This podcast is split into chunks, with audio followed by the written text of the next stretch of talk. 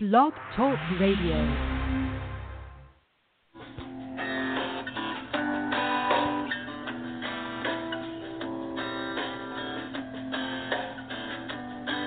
And will I wonder why it's happening again?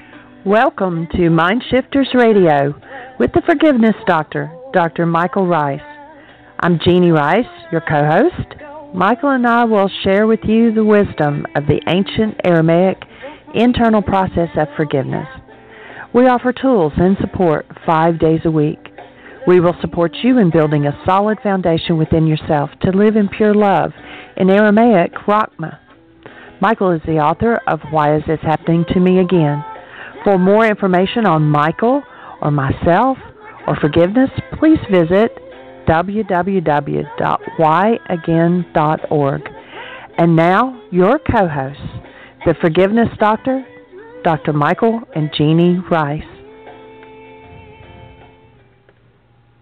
Hi, and welcome to the show. Today is Monday, June the 20th, 2016. Our call in number is 646 200 4169. Press 1, and that puts you in queue to talk to us. And we'd love to hear your comments and your questions because that makes this your show. And today is Miracle Monday. Welcome, Michael.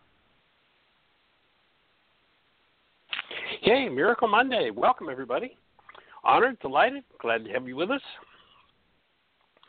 We are in the middle of a lesson from A Course in Miracles. Seeing as how today is Miracle Monday, our, our conversation of every day, of course, is uh, about forgiveness, but uh, Mondays in particular is looking at the Course in Miracles perspective on forgiveness.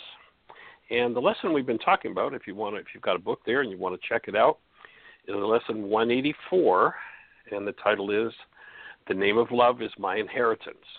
The word in in the course is God, but uh, we know that we're talking here about love. People have all kinds of monstrosities they've made up about God, none of them true. Think love. Think the the energy field in which you live, move, and have your being, and live in that energy field. And the early part of the lesson last week, if you want to check in on that, you can go back to the archives and, and listen to it. Basically, this lesson starts out and tells us that we're living by symbols. And, you know, what is meant by that is that if I were to actually be able to see outside of me through my eyes, which I can't, I can only see what my eye has painted on the inside of it from the content that's moving inside of me. But if I could actually see out there, I would see that each person that I think is a body is a whirring mass of electrons, protons, neutrons, and light. We don't have any other words for it. What's really there? We've only got words for what's in common experience, and we're certainly not living in a world of bodies. If Einstein is correct when he says, on such things as matter, we have been all wrong, what we have heretofore called matter is energy, energies whose vibrations have been so lowered as to be perceptible to the senses, there is no matter, then we'd realize that we've been tricked when we look at bodies. Bodies are nothing but paintings on the inside of our eyeballs that are symbols of the truth of who we're standing in front of. And the truth of who we're standing in front of is so much more. So we have symbols called bodies for everybody that we meet. And of course, if someone shows up and resonates all kinds of wonderful things in us, then we produce hallucinations of wonderful bodies that we say, I love them, they're wonderful. And if they happen to resonate something negative in us and we put that negative content into the picture in our minds, the body, then we say, oh, that person is terrible. And this is what led Yeshua to say, You must forgive from your heart the wrongs of your brother. What does that mean? Well, if you think your brother is a body and you have a picture in your mind and you say, and you did this, you are so wrong here, the wrong you're looking at comes from the content of your own mind projected into your brain's image of your brother, into the body that you think is out there. Your brother isn't a body. He's a whirring mass of energy and who knows what else, the active presence of love and light. And so if I put something that I've denied and dissociated from inside myself, the person I dislike is a symbol of that which I don't want to deal with. Now, that can be a hard pill to swallow because, of course, isn't there always somebody go, oh, I just grit my teeth when I'm around them? Guess what? The teeth gritting is about you, it's not about them. Oh, yeah, but the tone of voice they have, yeah, the tone of voice resonates something, and you paint a picture from your content. And when you realize it's your content, it's your opportunity to be relieved of that. And instead of having them as a symbol of what you've hidden from yourself, you get to awaken from that and remove that, forgive that, which never belonged in you. And then, of course, there are symbols of symbols, which we'll talk about in just a little while. So that lesson goes through and shows us that reality is the world of pictures that we think we're looking at out there, when in fact we're looking at, once again, the pictures painted on the inside of our eyeballs, and that that's only this, the course here specifically says this is the way reality is made by partial vision, purposely set against the truth, and its enemy is wholeness. When wholeness, when the absolute, full, awesome presence of love threatens to come in, it begins to disassemble those things that we thought were true. And that's not necessarily a pleasant place to be. If you think that, you're right. And so this is the what the world teaches us that that we're looking out through our eyes at a whole world out there and of course everything that we feel that's painful is about somebody or something that's going on in the world and it's their fault. And so we broke off the lesson uh, around that idea and the next paragraph we're looking into is the one that starts out this is the sum. And so, what, what the Course is telling us here is that our realities are very limited and that that's all that the world between our ears can give us. So, this is a sum of the inheritance the world bestows. And everyone who learns to think that it is so accepts the signs and symbols that assert the world is real. Now, remember, we referred to the lesson, What is the World? And if you'd like to get a, a little more insight into it, there are two ways to do that. There is a mini lesson on A Course in Miracles on our YouTube site. If you go to our website, www.whyagain.org, over on the right hand side, you'll see three or four social media links. The bottom one is uh, YouTube. If you click on that, you'll be on our YouTube channel. And look down the list, and you'll see a, uh, a, a thumbnail picture with an image of the planet on it, you know, the blue shot of the planet from space. And the title of it is ACIM What is the World? What is Forgiveness? If you watch that, it's a 38 minute presentation where I kind of do a mini lesson of what is the world. We're getting ready to come out with a new DVD, which will be a two hour lesson of what is the world. I believe that's one of the most misunderstood and misapplied lessons in the Course, and perhaps one of the most important lessons in the Course.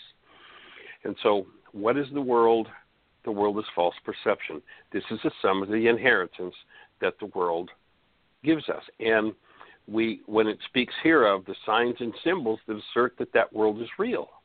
So there is an actual world the Creator created, the world of human beings, not of bodies, of these energy systems that function as a connected part of the whole. When we've been brainwashed into believing that those symbols are the truth of what's going on, then we insist that the world we see must be out there and it must be real. And if the world we're seeing, and the more one is in hostility and fear, the more one will insist that they're right and that that world is out there, the more they insist out of their hostility and fear, the more they resonate, the more they set up the energies of hostility or fear that draw to them the results of the hostile or fearful body, that is, energy system, that will play out with them what it is that they haven't dealt with. And so you'll notice that the world will sh- send you a whole procession of people. So you're finished with an issue, there's going to be a whole procession of people that will show you the contents of your mind. How will you know if you're in pain that the contents of your mind is yours? You're in pain, that's all you need to know. that's your content. And so this unreal world becomes the reality for most people, and most never wake up for it. And so this lesson goes on and says, it is this for which they stand. In other words, people stand up for this is the truth about the world, and, and it's out there, never realizing that the world of perception, the world of false realities that they hold, literally sprays a quality of energy on those people around them based upon what's moving inside of the individual. So if hostility or fear is moving, then we are literally energetically high energy waves leave us that spray that hostility or fear on the people around us. And so people wonder why people are so nasty to them. Well, not many people, even though they're not conscious perhaps of what's happening, like to have hostility or fear sprayed on them. If you've ever sat with someone who's in that space or you've watched someone, then you know exactly what I'm talking about. Nobody likes to have that sprayed on them. And it's interesting, people call it a miracle when this person who yesterday was so nasty all of a sudden is loving to them. And what came between yesterday and today was forgiveness. And so if I notice that I'm uncomfortable around someone and I engage in forgiveness, I get to dissolve, remove the energy of discomfort from me. When that discomfort, let's say in this case it's hostility, is gone from me, all of a sudden I can replace that energy that I'm spraying on this person with love, and people tend to respond a lot differently when you're spraying love on them than when you're spraying hostility on them. So people say, What a miracle! Look at how they changed. Well, it's miraculous in that it happens, but it's really not all that miraculous when you understand it.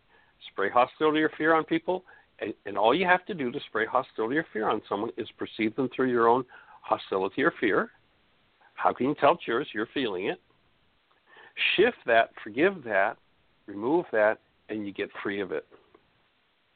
So the average person, you know, that's that's it. I stand for this truth that it's all about them, and they leave no doubt that what is named is there. It can be seen as anticipated, and what denies it is true is but illusion. For my hostility projected onto you is the ultimate reality. I know that it's about you because I'm feeling it. And of course, the world has got it backward. And so, people who live in that space, the Course here says, to question it is madness. To question that it's all somebody else's fault, according to what we call the non being mind, is madness.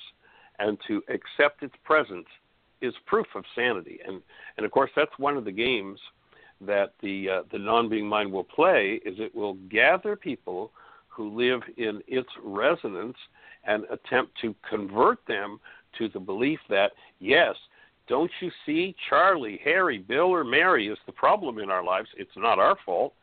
Well, yeah, we've been through this 87 different times with 42 different people. Well, yeah, I didn't know Charlie, Larry, Bill, or Mary five years ago when I was experiencing this, but that was Hortense and Jane, and and, and on goes the story.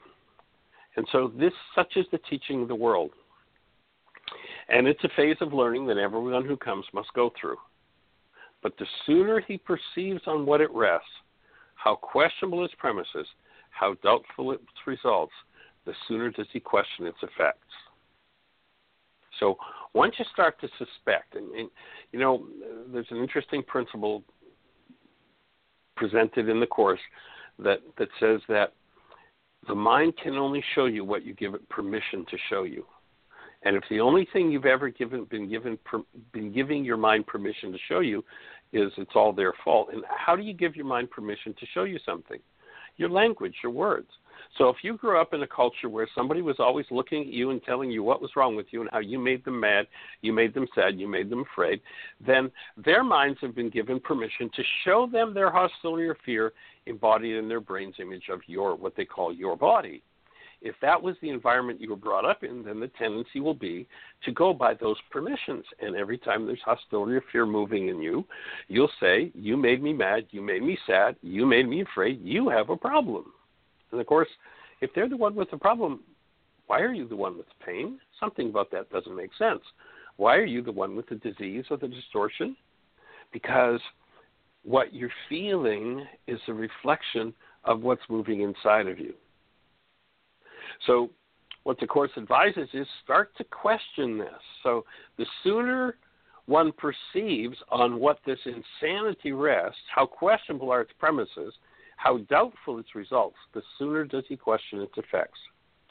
Learning that stops with what the world would teach, that is, that you're the problem in my life, stops short of meaning. That is, will never give us a true experience of what's possible. In its proper place, it serves but as a starting point from which another kind of learning can begin. A new perception can be gained, and all the arbitrary names the world bestows can be withdrawn as they are raised to doubt. So we we live by symbols. We have bodies, and I call this one Bill, and that name, that word, is a symbol that I have for what I call Bill's body. What is Bill's body? Bill's body is a picture in my mind, a symbol that I create of what Bill resonates in me. And by putting it into my brain's image of Bill, or my child, or my parent, or my spouse, or my neighbor, or my government, by putting it into my brain's image of them, I get to present, pretend that they're the cause of my trauma and my pain. So I have a symbol, and then when I name it, I've got a word that is a symbol of a symbol. And so most people are living in this world of symbols of symbols. So what the Course is saying here is that a whole new perception can be gained. And all the arbitrary names that the world bestows can be withdrawn as they are raised to doubt. So, what would language look like then? What would knowledge look like? Well, we're, in a transition phase. It's hard to tell people the truth. It's hard to, for people to comprehend in the daily intercourse of life when I say, well, you know, I recognize that you and I are really connected in one. I say to the person who thinks I'm enemy. And they're like, well, what are you talking about? We're one. I've got no part of you. You are the. Mm-hmm. What have I become? I become the symbol of their pain and they put their pain into their brain's image of me, and a body that they think is me shows up, causing them pain. And so this is a whole world that exists called perception. You know, if you go to that lesson on what is the world, the opening hmm. line is so simple. Another place in the course where it says, cannot fail but to be totally understood. So that world of pictures is a world of symbols. And you made that world. But underneath it is the true world created by the Creator. Now, one of the things I've observed over the years is that many people try to apply forgiveness to a world that they think is out there, when in fact, they're looking at a world between their ears. You'll notice how often the Course says, the world you see, the world you see, the world you see. The world you see is a testament to the content of your mind. It is not a testament to what's going on in the world. And if there is aberrant content in the world you see, that means there's aberrant content in your mind. Denial, that is thinking or speaking, as though somebody else is responsible for what you're feeling and your content leads you to dissociating from that content and therefore being condemned to repeating it over and over and over and over ad nauseum until finally you start to go, hmm, 87 different times with 42 different people. I wonder, I wonder if this is my content. I wonder if the reason I'm feeling this over and over and over in every circumstance is because that's what's inside of me. So we make this picture world of illusions, and it's interesting, the word illusion in Aramaic does not mean something that doesn't exist as the word's generally used in this culture. The word illusion, the root of it is measured. You remember Yeshua 2,000 years ago said, As you measure, it will be measured unto you. In other words, if I measure hostility into my field, I put an energy in that's off the mark. when somebody comes along and resonates that, I will measure that into my brain's image of them, and my illusion, my picture of them, my false image of them, will be measured back to me in this world that I think is out there, but is really between my ears, this world of bodies. So the Course here reminds us because many people talk about, you know, you made the world. You didn't make the world, not the capital W world. Yes, you made the lowercase world. And that's the world of illusions. The world of the things you've had measured into your field, whether it's genetic or through your own environmental experience, those things that have been measured will be measured back to you again. And so the Course cautions here think not you made the world. Illusions? Yes. But what is true in earth and heaven is beyond your naming. In other words, the world outside of you is the actuality created by the Creator. The illusions are the overlays that we put on top of that world. When you call upon a brother, and this is in the normal intercourse of life, when you call upon a brother, it is to his body that you make appeal. His true identity is hidden from you by what you believe he really is. In other words, if you think he's a body, then you can't experience who he actually is. And once the the veil of this insane perceptual system falls away, even for a moment or two, the magnificence of this person that stands before you is beyond comprehension. The magnificence cannot be conceived by the little mind of the world of illusions. So it goes on to say, when you call upon a brother, it is to his body that you make appeal. His true identity is hidden from you by what you believe he really is.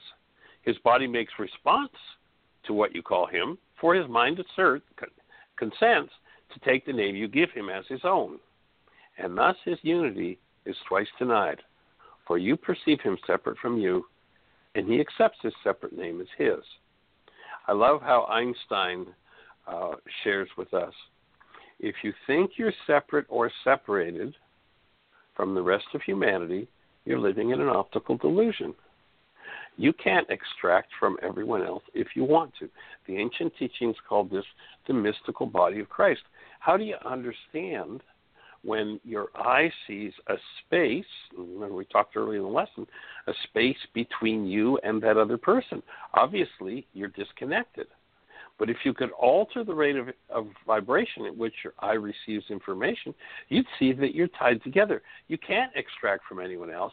And the enemy to your separate perception is wholeness. If you could but drop that for an instant, of course refers to the holy instant. If you could drop into that the truth of that connectedness, it would wipe so much out of your memory bank.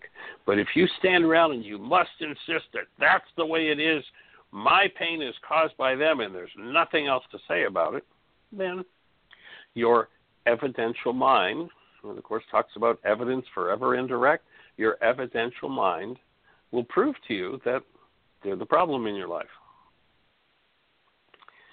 So then this next two paragraphs in the course, for me, over the years, and working with the course for, I don't know, 30 plus years, these two paragraphs are the most powerful two paragraphs, not the most information packed, but energetically, for me, experientially, have been the two most powerful paragraphs in the whole course. For a period of time, and you know, it's so many years ago now, it's probably 25, 26 years ago, that I read these two paragraphs, and, and when I would begin reading the first paragraph, I would instantly go into a totally altered state. I mean, it was really wild. It was just like bingo. All of a sudden, there was nothing that fit my normal world in the energy or the experience of these two paragraphs.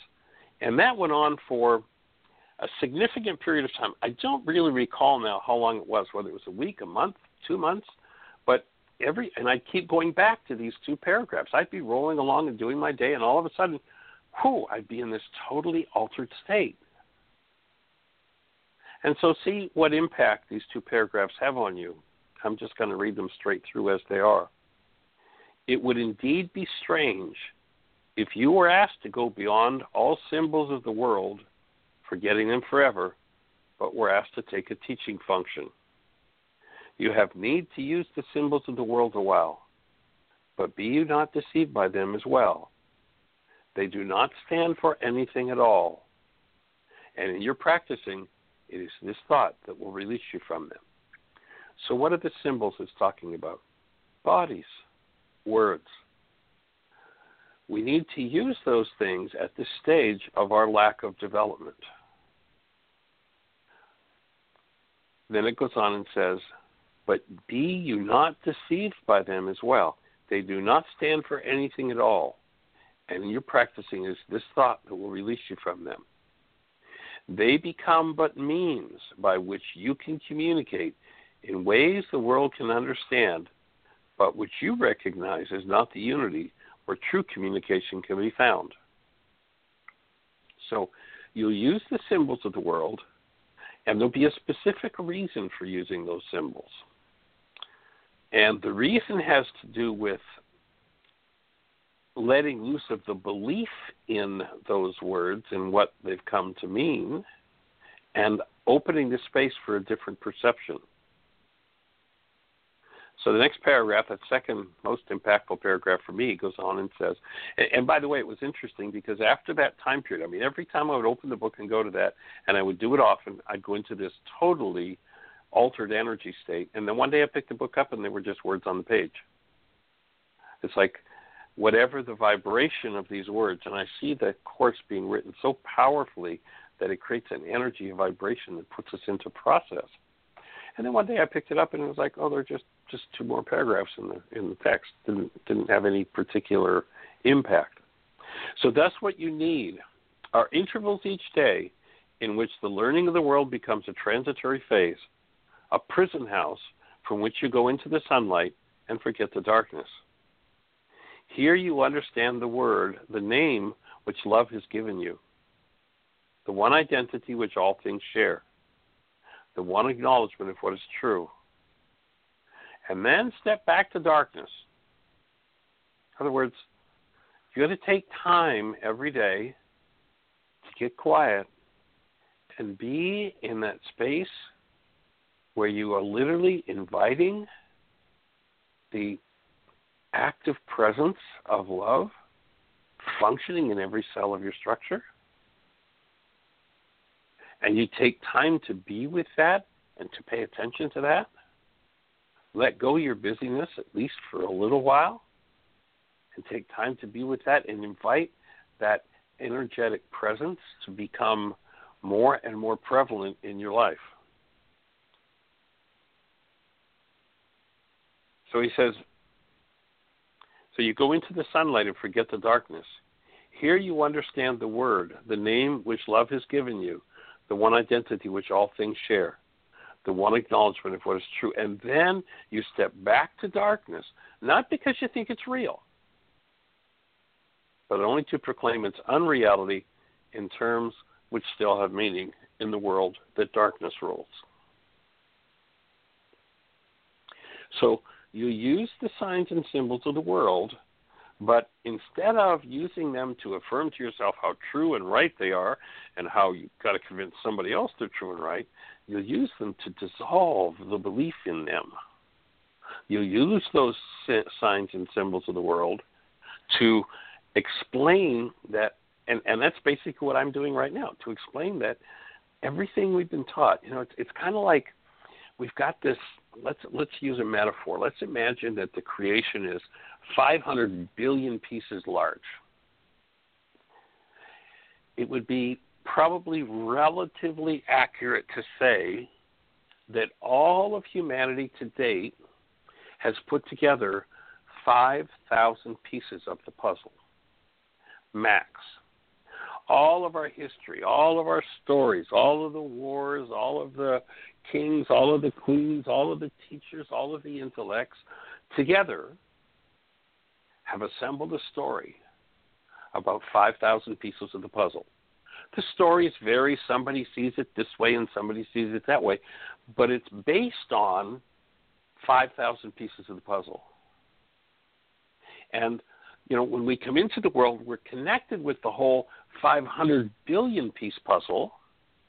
We are experiencing the ecstasy of that connectedness, and every cell of our structure is in pure bliss and ecstasy. And then, piece by piece, we're torn out of that and forced into a world based in hostility and fear. You got to be in the real world, you know, to be safe. And those who live in that so called real world have no idea that every frequency they set themselves up with out of hostility and fear is setting themselves up for attack. So you use the signs and symbols that the world uses, but to help people to build the brain cells for knowing that's not the truth.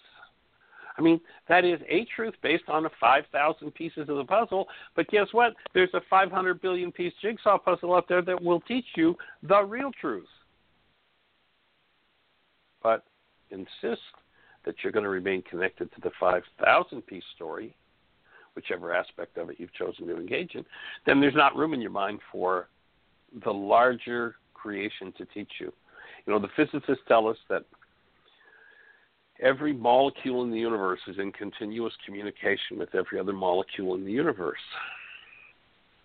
What do you suppose would happen if you used forgiveness to collapse your stories from your nine bit mind and you were to choose to live in the 500 billion piece puzzle, not knowing, but willing to be taught, willing to be shown, willing to experience yourself instead of as this picture in your mind of a body that you call by your name and think you are that has your pains and your dramas and your traumas and your genetic histories and your insanity and your fun and your aliveness and your skills. What if you were to drop that? And that's what forgiveness empowers you to do. And just be empty handed, empty headed, and let the whole creation teach you. You know, if the physicists are correct that every molecule in the universe is in continuous communication with every other molecule in the universe, does that mean there are actual energies coming from molecules in space that touch us with their energy? Does that mean that I could be aware of and experience myself and life through that whole communication from that energy field? rather than being stuck in my 5,000 piece jigsaw puzzle story? If you look at the ancient teachings, they told us that the Creator, love, was omnipresent. Omnipresent means in every corner and aspect of the universe. And then they told us that the Creator sent out His Spirit. Actually, in Aramaic, it's His breath. Do you suppose that it might be that the energy being radiated has physics found the spirit of God? Do you suppose that the energy radiating from every molecule in the universe to every other molecule is that energy moving that was called the spirit? And then if we yield ourselves to that, we'll have access to a world that is so far beyond our comprehension. And I assure you that that world is made of and fully connected to the active presence of love. And it will teach you what that world means. So those two paragraphs were pretty powerful for me. And what I'd like to do at this moment, I just have the thought that I'm going to read through those two paragraphs once again without stopping. Just, just let yourself take a breath and get quiet and just see what experience you have. It would indeed be strange if you were asked to go beyond all symbols of the world, forgetting them forever, yet were asked to take a teaching function. You have need to use the symbols of the world a while, but be you not deceived by them as well. They do not stand for anything at all, And in your practicing, it is this thought that will release you from them. They become but means by which you can communicate in ways the world can understand, but which you recognize is not the unity where true communication can be found. Thus, what you need are intervals each day in which the learning of the world becomes a transitory phase, a prison house from which you go into the sunlight and forget the darkness. Here, you understand the Word, the name which God has given you, the one identity which all things share, the one acknowledgement of what is true, and then step back to darkness, not because you think it real, but only to proclaim its unreality in terms which still have meaning in the world that darkness rules. And just let yourself breathe with that for a moment.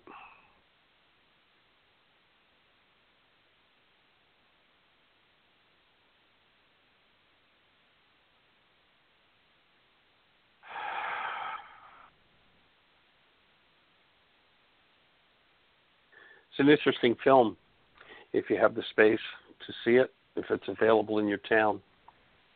It's called The Man Who Knew Infinity. True story. And it's about a young Indian man from India who has virtually zero education and sees the world in terms of mathematics and is so taken with this mathematics that he almost doesn't live anything else except his math and his formulas, and he's had no, like zero formal math training. He's trying to get a job in India, and everybody thinks he's a fool. He takes his math books and he wants to work for people who are engaged in the world of accounting or in math, and they look at him and they're like, "Well, give, tell me your education. What school did you go to, and where, where did you get your degree?" "Oh, I don't have a degree. No, I've never been to school." but look at what I've got here. And nobody would look at it. Finally, he applies for a job, and the man who he applies to looks at his math and and has enough of a, a math brain to realize he's got his hands on something, so he hires him. And without giving away the whole film, I'll just say that this man, uneducated in math, ends up going to uh, I forget which school it was, but one of the um, highest level schools in England, and is inducted into their math department. And everybody, you know, the standard professors kind of blow him off because, you know, he's an uneducated, ignorant, and in in that culture at that time, this is back in the 1800s, uh, he's black. You know he's a he's a blackie and and therefore you know totally unacceptable. They're like what is he even doing in our school? And yet he's genius beyond any of their comprehension they can't even start to figure out what he's talking about he's so far beyond them until finally he gets the attention. He has one man who stands up for him, and he gets the attention of another man who's dissed him all the way. And all of a sudden, the stuff that this guy's been working on for years, this kid sits down and goes, "Oh, here's that," and just shows it to him, and he's so blown away. And no education, no formal training. To me, this documents so powerfully that there's a whole other world of perception available to us. It's interesting that this young man, whose math is over a hundred years old, is a math that they're now using to understand black holes at the deepest levels of how the universe operates. There's a whole other world available to us, and education told you, no, this is what's right, this is what's true, here's how you think, here's what you think about, here's your purpose. Folks, what if all that is totally and completely false? What if there's a direct link to the whole universe and every molecule will teach you?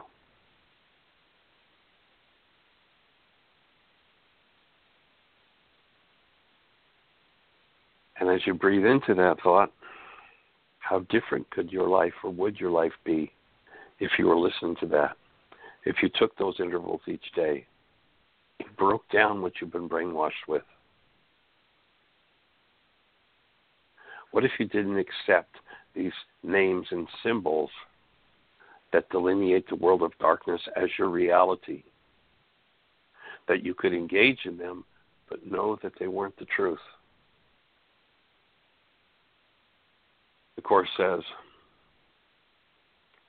Rukadukudsha, that elemental force in you, uses all of those worlds but does not forget the creation as one name, one meaning, one single source which unifies all things within itself. Use all the names the world bestows of them on them, but for convenience. Yet do not forget they all share the name of love with you. This lesson then goes on to say that the Creator has no name and yet his name becomes the final lesson that all things are one. And at this lesson does all learning end. All names are unified, all space is filled with truth's reflection. Every gap is closed and separation healed. The name of love is the inheritance he gave to those who chose the teaching the world to take the place of heaven. In our practicing, our purpose is to let our minds accept what the Creator has given us as the answer to the pitiful inheritance that you made fitting as a tribute to the offspring, the sons and daughters that are cherished. No one can fail who seeks the meaning of the name of love. Experience must come to supplement the word. But first, you must accept the name for all reality and realize the many names you gave its aspects have distorted what you see. They have not interfered with the truth at all. You know, people go through experiences and they say, after what happened to me, could I ever recover fully? After the terrible thing I did, could I ever really be whole? Nothing interferes with truth. Nothing that we do in this separated game has any impact there whatsoever.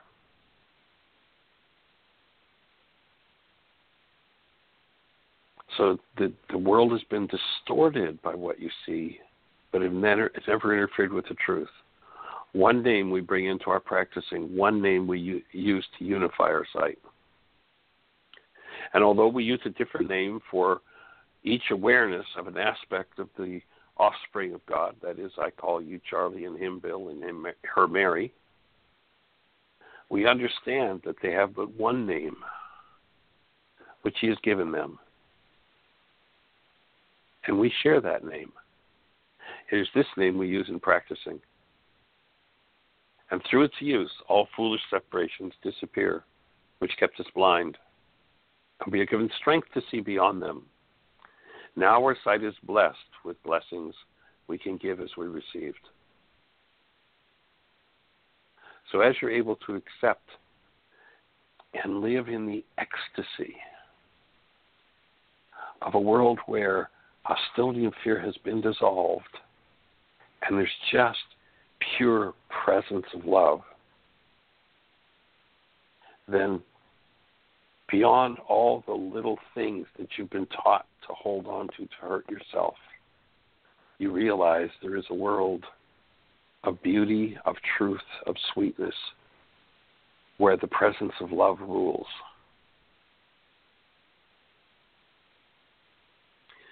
So once we receive that blessing, we can give it. So the lesson ends with a a conversation directed at the Creator. It says, Creator, our name is yours. In it we are united with all living things and you, who are their one Creator. What we made and call by many different names is but a shadow we've tried to cast across your own reality. And we are glad and thankful we were wrong. All our mistakes we give to you, that we may be absolved from all effects our errors seem to have. And we accept the truth you give in place of every one of them. Your name is what allows us to escape from what we have made. Your name unites us in the oneness, which is our inheritance and peace. And I join each of you in being able to, with all that your mind does and all the content of your mind and your life and your genetics and all the stuff you can get into to at least give yourself a little time each day to invite the active presence of love to teach you to provide you with an experience and a connectedness that goes beyond all understanding of the world of darkness. It's your inheritance to do so. And no matter what you've done and no matter what's happened, your inheritance is 1000% intact and just waiting for you to say, I accept it. And so that's our lesson for Miracle Monday. And what your true name is. And so, Jeanie, is Dr. Tim with us? He is, and he's on. Well, let's say hello to the young man. How are you, sir? I'm doing quite well, thank you. I love this lesson. Those two paragraphs had such an impact. It was just amazing for me way back when. Yeah, there's a lot to unravel, and and lots of different things were triggered for me as you were reading. But right there at the end, when you said uh, the world of darkness, what resonates for me there is that that world of darkness is a very simple term meaning whatever it is that I don't yet see clearly and or whatever it is that I turn away from because I don't want to look at it within myself. And and it's been so loaded in our various cultures over the years to mean the boogeyman and Satan as an evil entity and the forces that want to pull me down and but the world of darkness as you said it just then struck me as simply every misperception I have and any part of my own belief system or structure that I refuse to look at, any memories that I refuse to accept. It's a very simple concept. It is. It's all, you know, it's one of the thoughts in, in my book is the one of to a complex mind, truth is complicated. To a simplified mind, truth's pre- pretty simple. And that's pretty much the simple bottom line.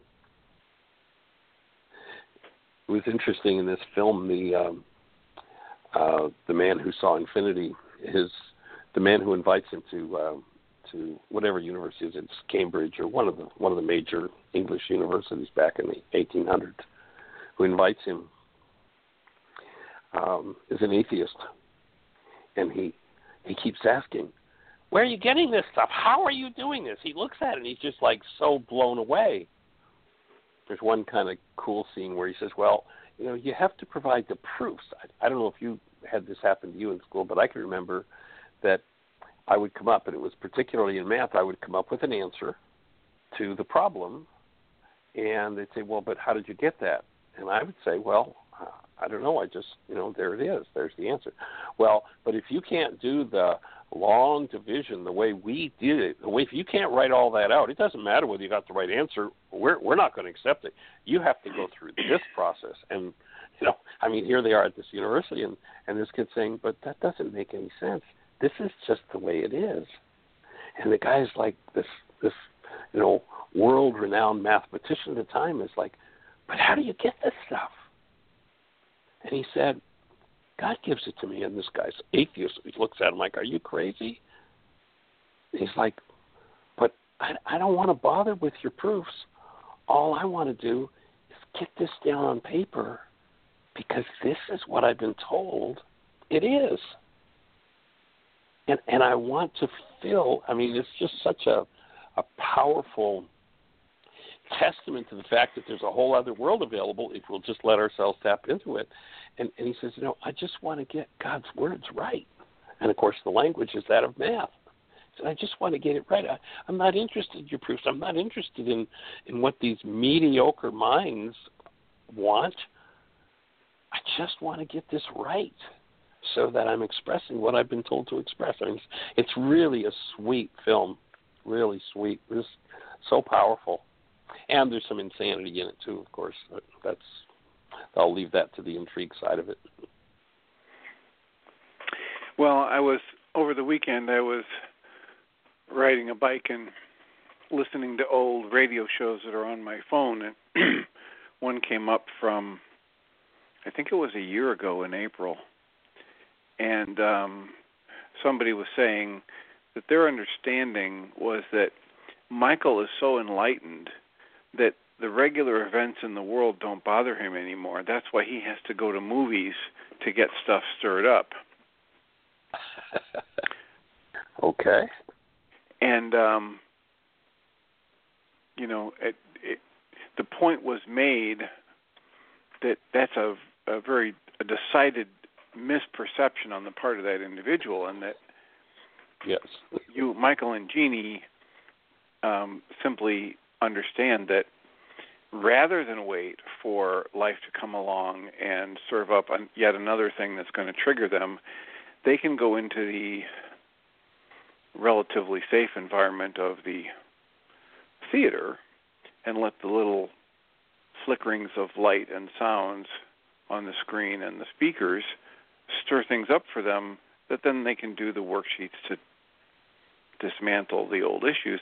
It's got nothing to do with feeling that they're so enlightened that nothing in the world bothers them anymore. It simply has to That's do with sure. the recognition that there's a lot of work to do, and there are various ways to do it. I can wait until life has come along and bonked me in the head, or I can be an active engaging in the process to dismantle things using the tools I have and know there's always more to do. And, and of course, process, anyone who wants to believe that I'm so enlightened would just need to talk to my family to get a different perspective.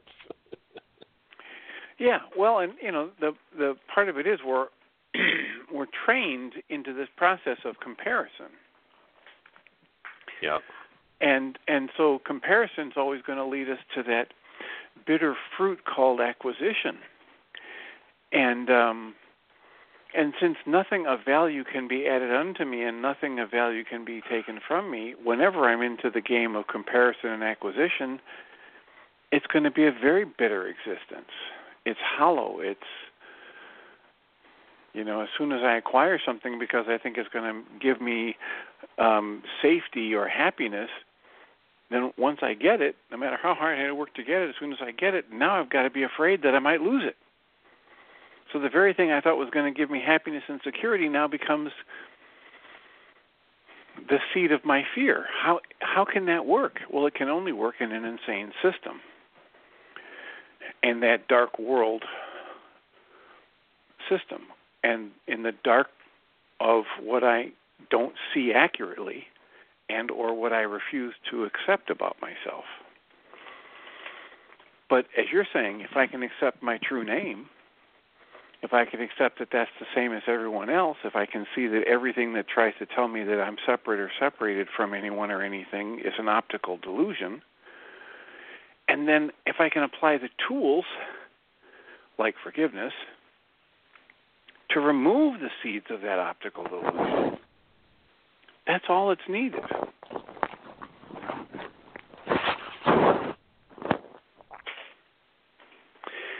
So anyway, just some brain cells firing for me.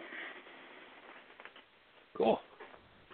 Well, let's check with Jeanie and see if there are any brain cells firing for anyone else who might have a hand up in the phone queue or uh, or in the chat. Something happening in the chat room, sweetie.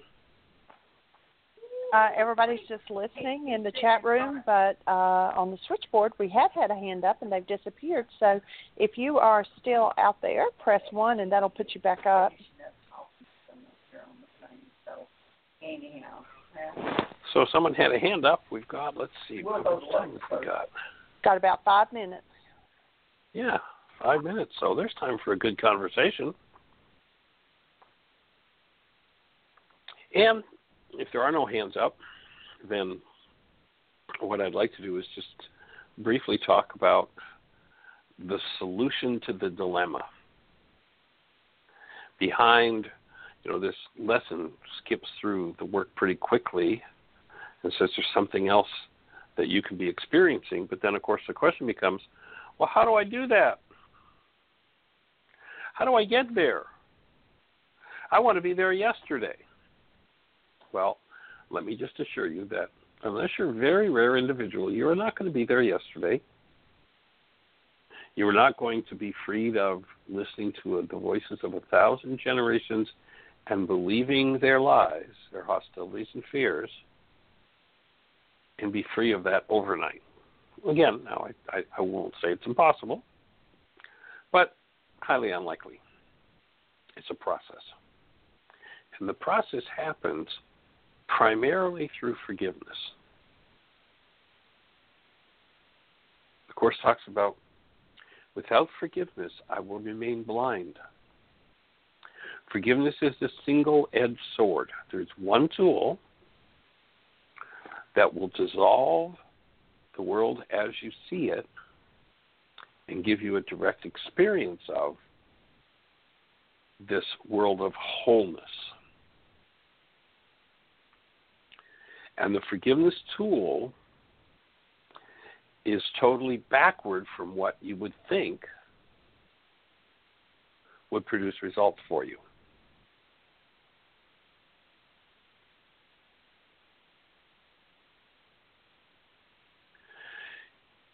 You're not going to figure it out. You're not going to go, oh, now I understand it. It's actually kind of like I think it was I, I forget who it was, one of the great artists, maybe Michelangelo. And they said, How how do you create? I believe it was, you know, around the statue of David. How do you create such a magnificent statue? And he says, I see what isn't David and I chip it away. Hostility and fear is no part of your inherent nature. When you see who you are as love, when you realize, and if you forget that, just hold a newborn child and have the experience of how you came into the world. You came into the world as this absolute purity of love. Then what happens is you begin to chip away what is not you. What is not you is everything that you believe about you. What is not true is everything you believe about the world that's based in hostility and fear. And of course, as this lesson says, whoever denies that the and asserts that the signs and symbols of the world are not true. I mean, look at look at that attack that just happened in Orlando. Certainly, there are people out there to attack us. Well, you're right. There will always be people who, if you're asking for attack, will bring you attack. If there's energy of self deprecation and self, I'm not deserving and I need to be attacked, then someone will always play that out. That doesn't mean that they're not going to be held accountable for their behavior. Certainly they are. It doesn't mean that one is to blame if attack comes to them. It simply means it's a participatory world. And as living in a participatory world, I realized that, you know, as Yeshua said, as I receive, I ask. As I ask, I receive. It's a it's a correlation. And so is the person who delivers that attack to me to blame for the attack being in my space? No. There's a part of me that plays out and brings everything to me, especially if I'm asking the question, why is this happening to me again? And they're responsible for their behavior and and certainly need to be held accountable for the behavior. But I need to look at the part of me that plays into that and begin to question all the signs and symbols that assert the world is real, be willing to forgive them, and come back to the truth of being this awesome active presence of love. At the best year yet of your eternal life, it's an awesome gift to give the world. Blessings.